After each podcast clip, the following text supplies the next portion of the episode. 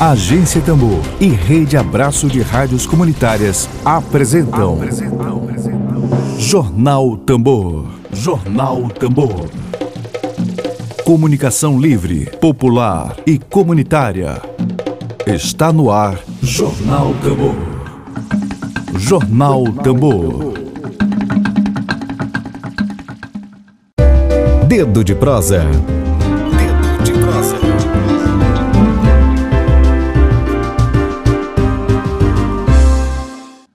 Deputado em pleno salão verde aí da Câmara dos Deputados, a gente aproveita e agradece por interromper uma sessão. O deputado Vira do Pindaré está numa das sessões, das sessões da Câmara dos Deputados. Bom dia, deputado. Bom dia. Bom dia, Emílio. Bom dia, Flávia. Bom dia a todos os ouvintes, aqueles que acompanham aqui a Agência Tambor. Um prazer muito grande estar com vocês. Eu queria começar dizendo que hoje, 13 de maio, como nos ensina o Bloco Afro Acomambu, ligado ao Centro de Cultura Negra, a gente não faz festa, não. É, hoje é dia de protesto, hoje é dia de luta. Né? Princesa Isabel não é nossa heroína e ali não houve uma abolição de verdade. Ali foi coisa para inglês ver. Então eu queria começar fazendo esse registro e dizer que eu estou aqui no Salão Verde, realmente, ó, pode ver, está vazio, tem poucos parlamentares aqui, ainda o, o, ritmo aqui é de sessões remotas, né?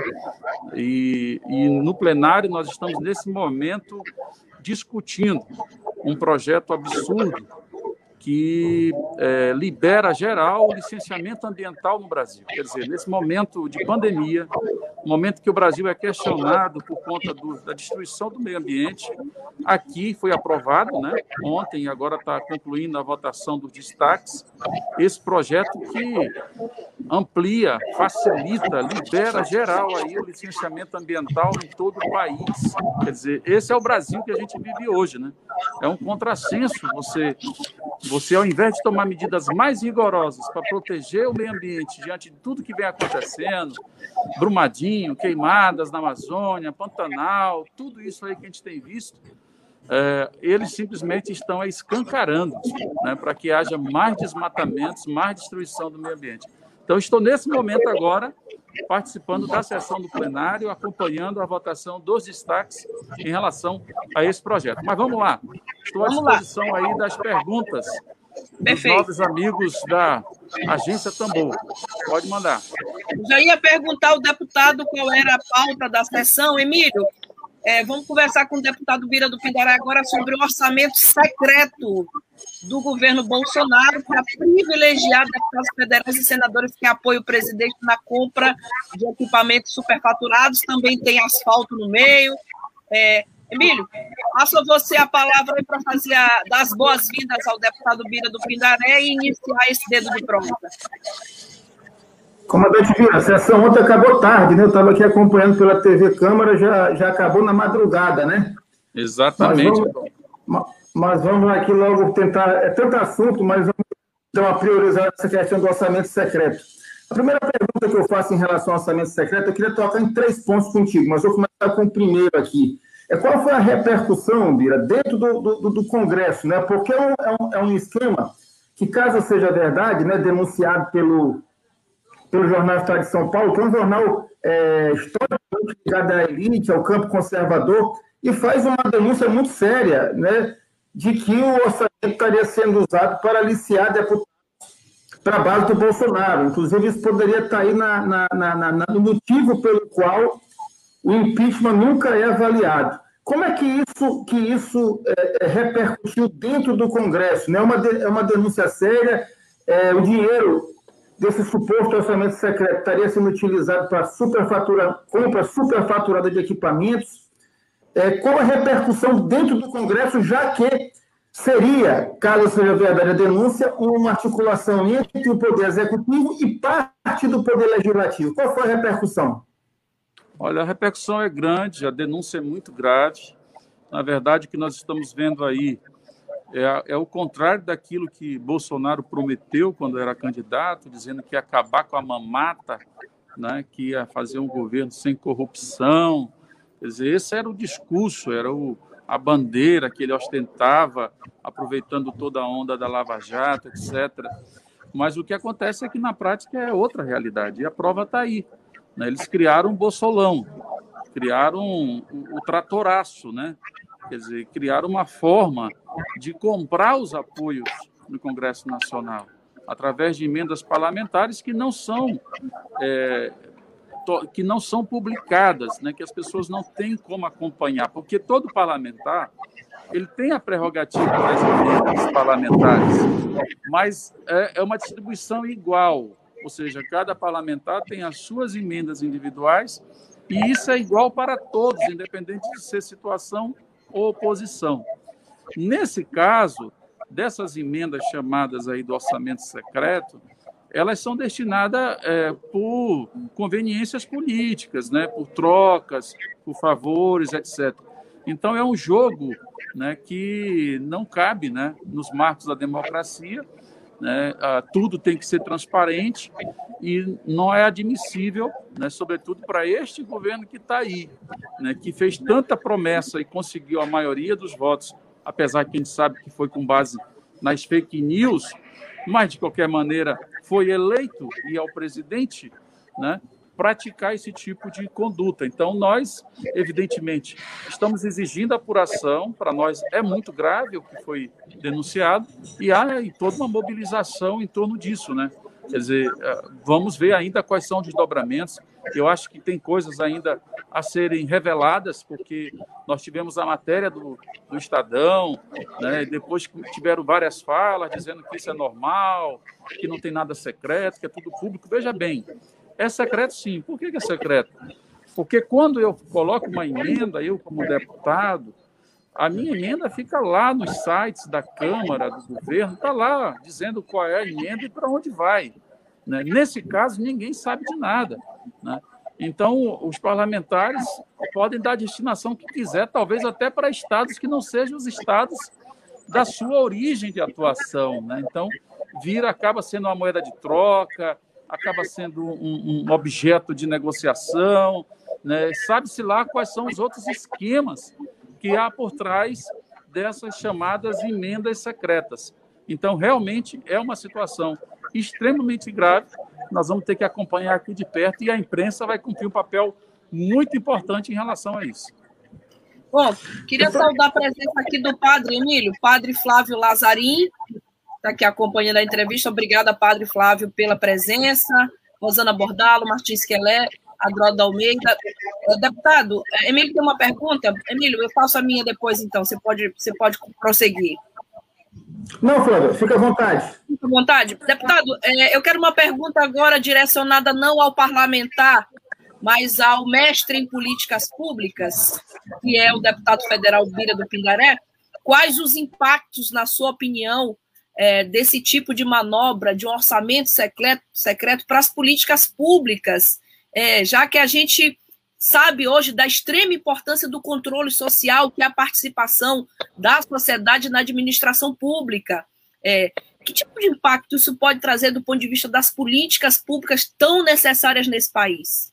Excelente pergunta, Flávia. Na verdade, isso desorganiza o orçamento da União, né, porque você tem ali as prioridades que devem ser atendidas, né, como, por exemplo, a saúde nesse momento em relação à pandemia, a educação, que está aí com as escolas fechadas, precisa retomar após a pandemia, né? e assim uma série de outras situações que são prioridades, prioridades ou deveriam ser tratadas como prioridade e acabam ficando prejudicadas.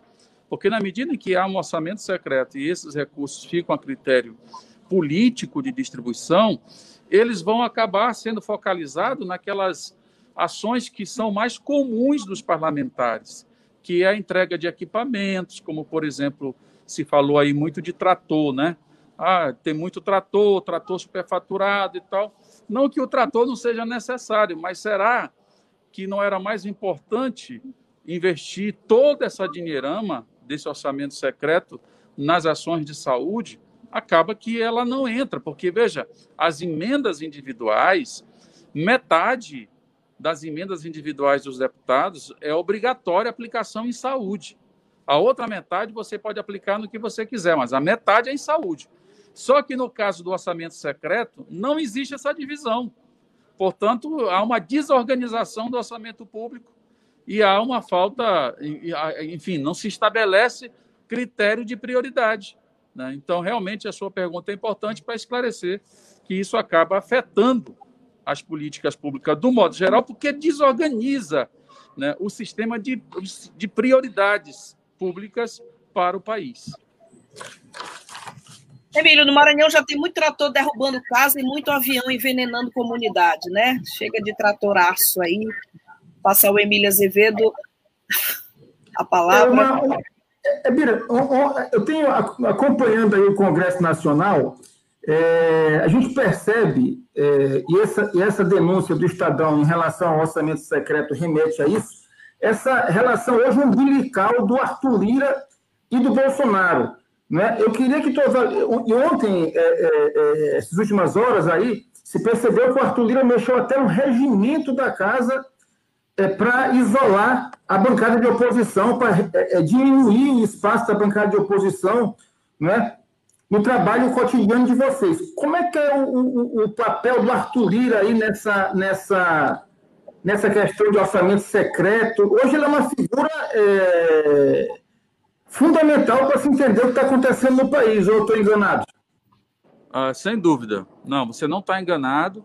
Ah, essas casas legislativas elas são fortemente presidencialistas. Você viu que, por exemplo, no caso do Alcolumbre, é, o volume de recursos que ele dispunha é, individualmente para destinar e contemplar os mais diversos pleitos políticos é, era muito grande, né? Coisa de superior a 200 milhões de reais na mão de uma só pessoa. Né? Então, é, de fato, isso é, demonstra a, a, dificuldade nesse enfrentamento, porque realmente há né, um acordo muito pragmático, um pacto muito forte entre o Bolsonaro e a presidência das casas que gira em torno disso, ou seja, do toma lá da cá. Sabe aquele toma lá da cá que ele dizia que não ia fazer, que ele prometeu que não ia existir na sua gestão enquanto presidente? É o que está predominando, né? mais do que nunca. É o toma lá da cá. É isso na prática que está acontecendo. Agora, essas figuras. Pois não? Um pacto espúrio. É, um pacto espúrio né, que existe e que levou, inclusive, à eleição, tanto do presidente da, do Senado quanto o presidente da Câmara.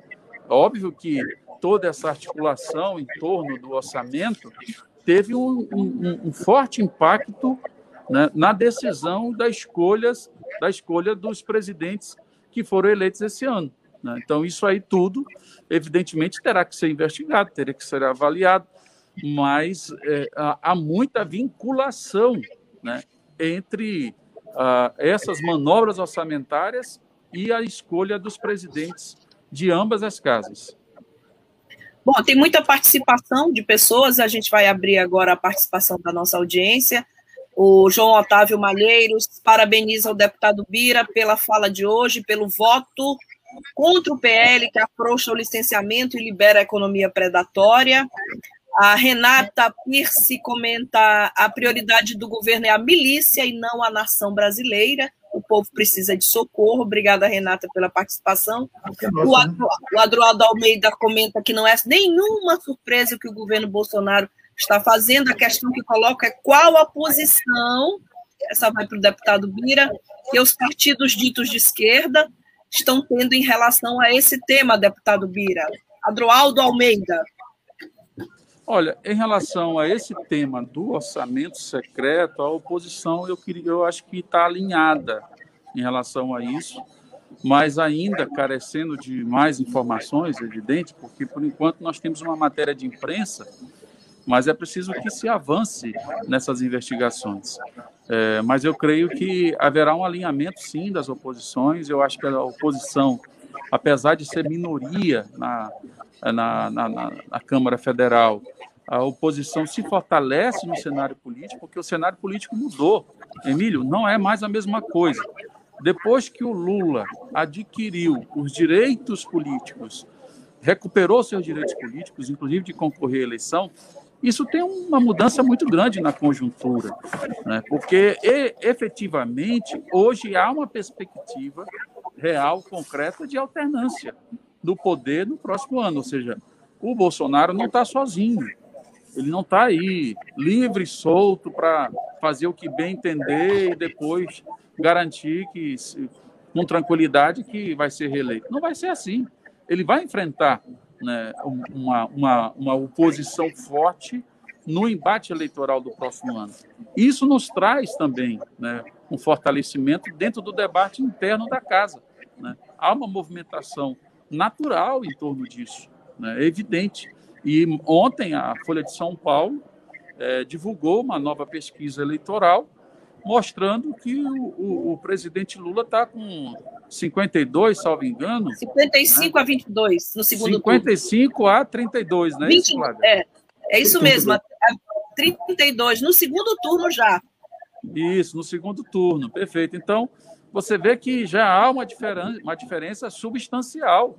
Há, inclusive, analistas que admitem a hipótese do Bolsonaro nem chegar no segundo turno.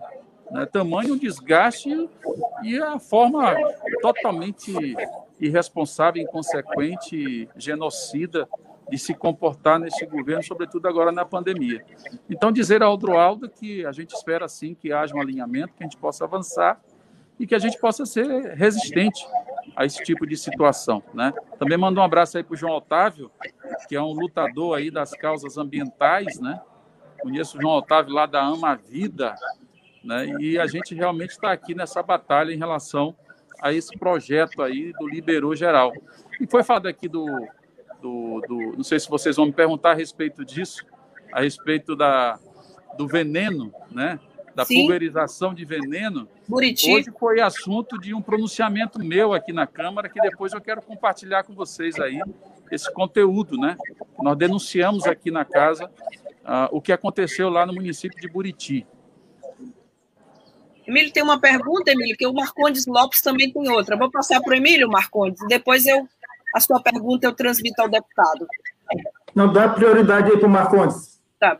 Marcondes pergunta, deputado Bira, esse orçamento secreto, já que não está claro é, parte de sua destinação à saúde pelas emendas parlamentares, você acha que pode vir a ser objeto de investigação da CPI da Covid? A CPI da Covid ela tem um objeto, que são as investigações relacionadas ao combate à pandemia. Se desses recursos houver recurso destinado para a saúde na área do enfrentamento à pandemia, né, ou, ou através do enfrentamento também dos impactos da pandemia, né, por exemplo, é, tem sido muito comum aí a distribuição de cestas básicas, né? Quer dizer, será que tem dinheiro dessas emendas, desse orçamento secreto e, em distribuição de cesta básica ou coisa do gênero? Então, se tiver, evidentemente a CPI pode investigar e deve investigar. Então, a gente espera que esse assunto possa ser aprofundado, que a CPI também nos dê respostas a respeito desse orçamento secreto. Afinal de contas, nós estamos falando de 2020, foi ano passado. E durante todo o ano passado, nós estivemos em regime de calamidade pública em razão da pandemia. Então, eu creio que certamente deve ter recursos aí aplicados nessa direção, o que justificaria a investigação por parte da CPI da Covid. Emílio. É, o, a minha pergunta tem um pouco de relação com o que o Marcondes falou, né? É, é como investigar, Bira? Por exemplo, porque o parlamento, que é o órgão que fiscaliza o executivo, nesse caso específico do, do, suposto, do suposto orçamento secreto, é, há um comprometimento, é uma dificuldade, né? Já que vocês são minoria, está até para abrir uma CPI, uma CPI para investigar o próprio parlamento seria algo assim é, é, bem exótico. Então, como investigar? Porque existem o Bolsonaro reclama da imprensa mas existem vários escândalos ao longo desses dois anos e pouco do governo Bolsonaro que às vezes vão ficando pelo caminho. Eu vou lembrar aqui, por exemplo, o fato dele, do, advogado dele ter escondido o Queiroz, é um assunto que já não se fala mais. O caso da interferência na Polícia Federal, onde o próprio Sérgio Moro deixou o governo por conta dessa denúncia, também já não se fala tanto. A questão do Adriano Nóbrega, né, que foi, teria sido executado a essa suspeita e o presidente da República poderia estar diretamente envolvido de alguma forma nessa execução, outra denúncia seríssima. Né? E agora uma outra denúncia seríssima, que é o orçamento. Estou citando três, mas a gente podia passar aqui a tarde enumerando as sérias denúncias contra o governo Bolsonaro. E nesse caso específico agora do orçamento, como isso pode ser de fato investigado, já que é tanto dinheiro público envolvido, e se fala tanto em corrupção no Brasil, em limpar a corrupção no Brasil, como se dá transparência a, a esse caso sério denunciado por um veículo de muita tradição, que foi o Estado de São Paulo? Olha, considerando o contexto político que a gente se encontra, Emílio, eu reconheço que é muito difícil a gente esperar respostas rápidas em relação a isso. Mas certamente é um assunto que vai ter muito desdobramentos né, para frente, né, inclusive no processo eleitoral do próximo ano. Então, o impacto é grande. Além disso, a gente reconhece porque você poderia ter uma Procuradoria da República que poderia ser uma aliada nesse trabalho forte. Mas a gente sabe que quem está hoje comandando a Procuradoria da República, ele foi, ele foi escolhido já em compromisso com aquele que preside o Brasil, né? E de maneira que a gente espera muito pouco nesse momento da Procuradoria-Geral da República. Mas eu, eu creio que na força da, da opinião pública. Acho que a imprensa cumpre um papel muito importante nesse momento, que, aliás, é de onde a gente pode esperar, né? que as denúncias prossigam, que se descubram mais coisas e que a força dessas descobertas sejam seja tamanhas que fique inevitável que as instituições se movam. Né? Eu creio que nós vamos ter desdobramentos, mas não temos como esperar que isso seja feito assim de maneira tão imediata. Deputado, ah, o senhor comentou ainda há pouco a pesquisa, que o Lula aparece ontem, muito, ontem, na pesquisa de ontem, muito bem posicionado, é, e falou também da eleição de 2022. É, o que, que, na sua opinião, estaria desidratando o Bolsonaro com mais força? Esse conjunto de episódios, é, orçamento secreto, Covid, o que, que mais, na, na sua opinião, tem desidratado o Bolsonaro para 2022? Eu acho que o que pesou mais foi a gestão equivocada dele em relação à pandemia.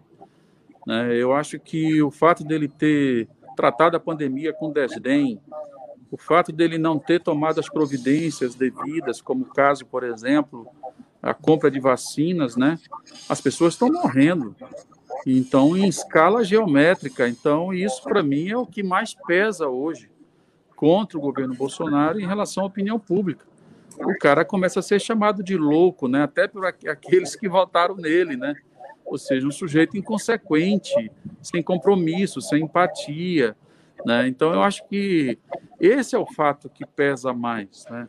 Agora se soma isso as denúncias, né, de corrupção, como é o caso agora, porque eh, ainda eh, ainda eles ainda ensaiam esse discurso de se colocarem contra a corrupção.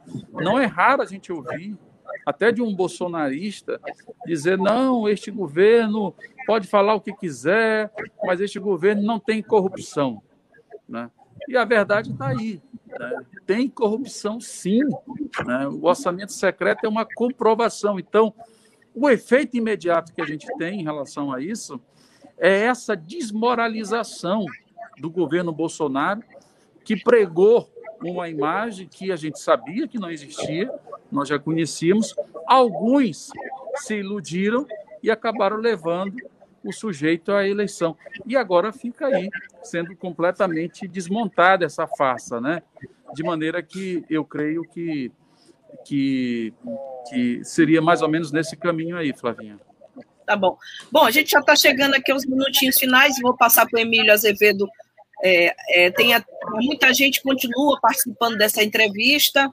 A Rosana Bordalo, deputado Bira, nos representa, diz a Rosana Bordalo.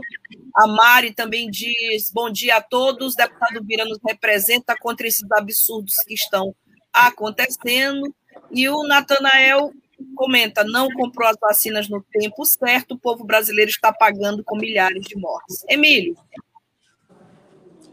Bira, eu quero fazer uma pergunta em relação, só para minha última pergunta, em relação ao PL aí, o projeto de lei que libera as licenças, né? Que altera as licenças. Mas antes, assim, antes, só, só sim ou não. Então, a gente, na, na tua avaliação, é, existe orçamento secreto, sim ou não? Sim, existe orçamento secreto. Então, beleza. Agora, em relação às licenças ambientais, não, a gente não conhece aqui o projeto, né? É, é um assunto muito importante, né? Muito importante. É, o que é que tu, que tu acha que, que, que caso passe o, o texto que está aí, não é? Ontem eu vi o, o Kim, né, que é o deputado lá de São Paulo, que é do MBL, que foi o relator, que votou a favor, né?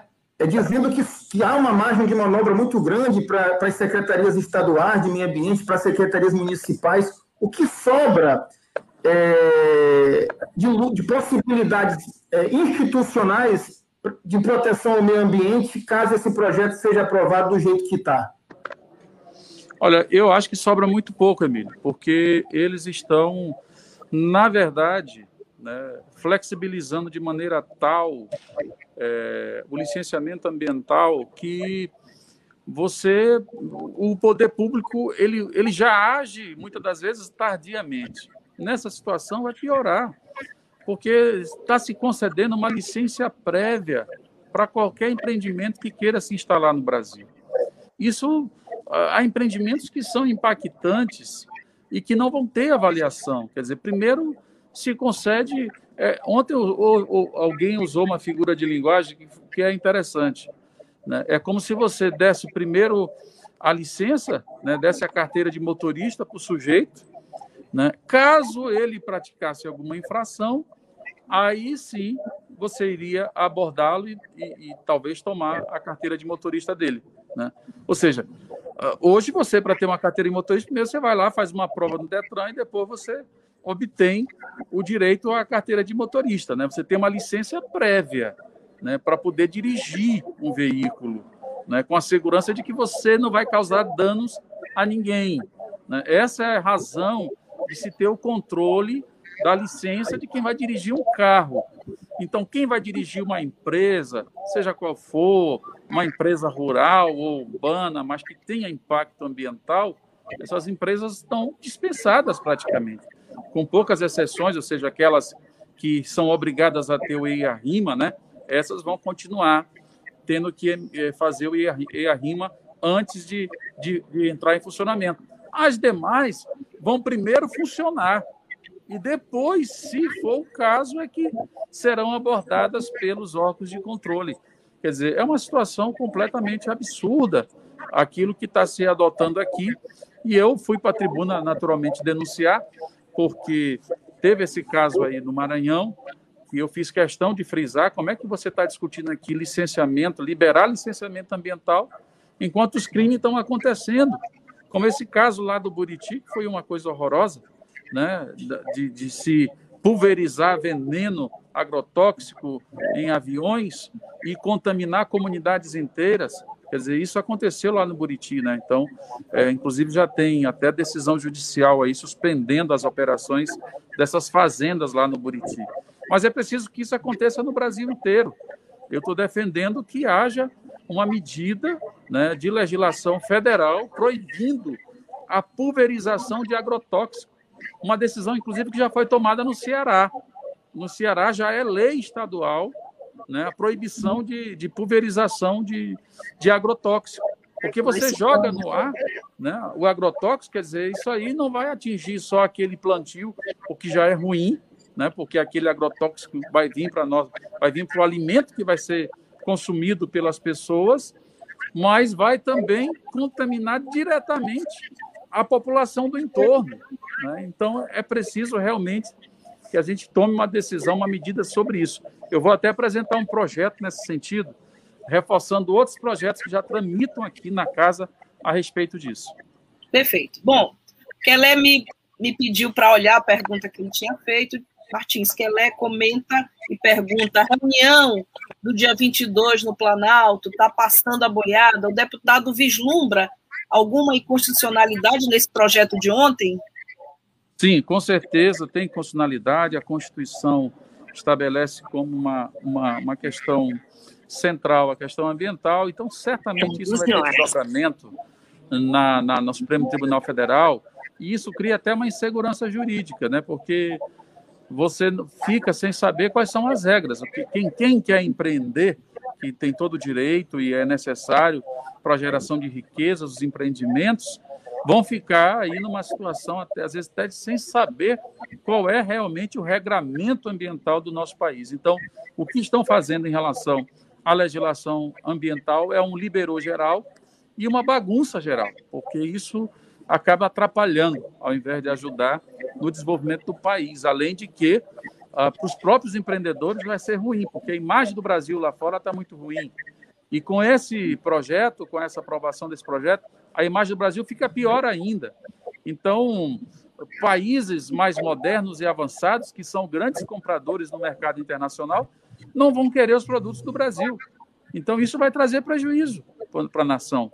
Prejuízo para os empreendedores, prejuízo para a população, perde empregos, perde renda, todo mundo fica prejudicado. Então, nós queremos o desenvolvimento, mas não custa fazer isso respeitando os limites da natureza e os limites do ser humano, né? Porque também não aceitamos trabalho escravo, sobretudo hoje, no dia 13 de maio, nós temos que denunciar o trabalho escravo que ainda existe em nosso país. Bom, o deputado Bira está em pé dando entrevista para nós aqui, já deve estar tá cansado aqui, Emílio. Chegamos aqui ao nosso tempo final, tempo regulamentar. É, o Adroaldo Almeida parabeniza a Agência Tambor por ser um espaço de debate democrático e a esquerda, já que a direita domina a mídia no Brasil, diz o Adroaldo. E parabéns ao nosso deputado, diz ele, federal Bira, pela atuação na Câmara. Obrigado, Adroaldo, pela participação, pelo apoio e incentivo. A Rejane Galeno comenta com essa liberação ambiental, a construção do Porto de Cajueiro passaria rapidinho, né, Rejane? Bom, Emílio, as considerações finais do deputado, é isso? Você tem alguma pergunta a mais? Deixar o deputado. Oi? Vamos deixar o deputado trabalhar. Deixa, deixa, ele trabalhar, deixa o homem trabalhar. Deixa o homem trabalhar.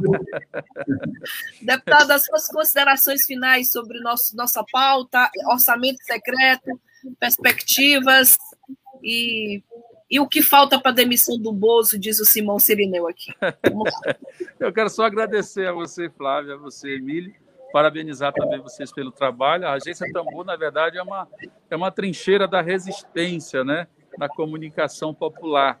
No Brasil, eu diria até. Então, acho que é importante que vocês prossigam e que mais pessoas conheçam e tenham acesso a essas informações, porque aqui tem um conteúdo importante, né, que eu acho que fortalece o nosso trabalho e a nossa luta no Congresso Nacional. E dizer ao Simão que nós estamos preparando já né, a carta, a, a rescisão do, do, do, Bozo, né? A rescisão dele está pronta já, já tem dia e hora marcada para a gente assinar e despachar o homem.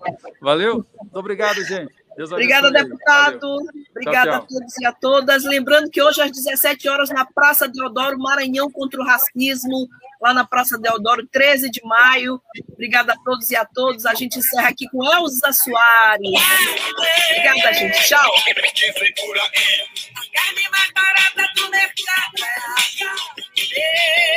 Web Rádio Tambor. A primeira rede de comunicação popular do Maranhão. Comunicação comunitária. Livre, alternativa e popular.